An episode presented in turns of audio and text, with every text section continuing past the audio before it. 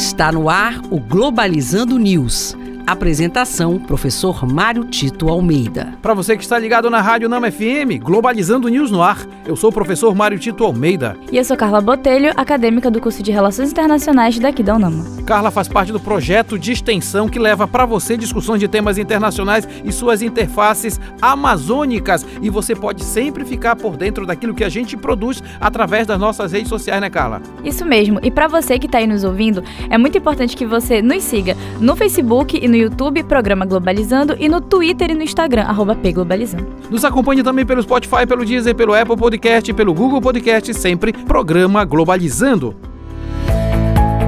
Globalizando notícia do dia do jornal Daily Maverick da África do Sul. Ministro dos Recursos Minerais e Energia da África do Sul, Gwede Mantashe, questiona na COP28 o foco em energias renováveis. O ministro defendeu a continuidade do uso do carvão em meio aos desafios da transição energética, como a necessidade de carga de base. Grande problema exatamente é fazer com que todos os países entendam que o grande fator que piora ainda mais as consequências das mudanças climáticas no mundo é a utilização de combustíveis fósseis. E isso não não é consenso internacional, porque grandes empresas e países é, sustentam a própria economia nessas, nesse tipo de energia. Mas, ao mesmo tempo, é importante destacar que, a continuar essa dinâmica, o planeta não aguentará e, por isso, passaremos a ter problemas muito sérios nas questões ambientais.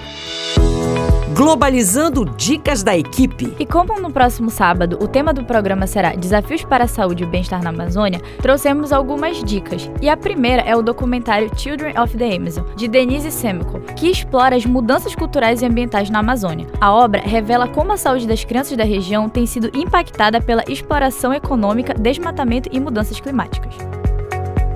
E também temos como outra dica um livro, que é Saúde Pública na Amazônia Ocidental, de Orivaldo Florencio de Souza, que é pioneiro na produção científica amazônica.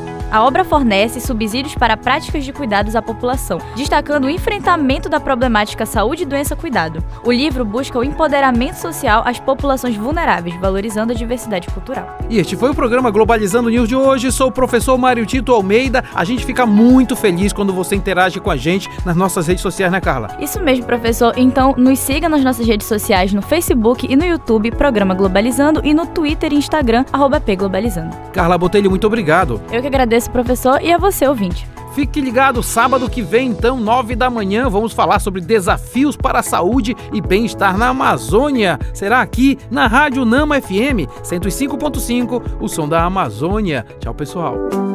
Globalizando News, uma produção do curso de Relações Internacionais da UNAMA.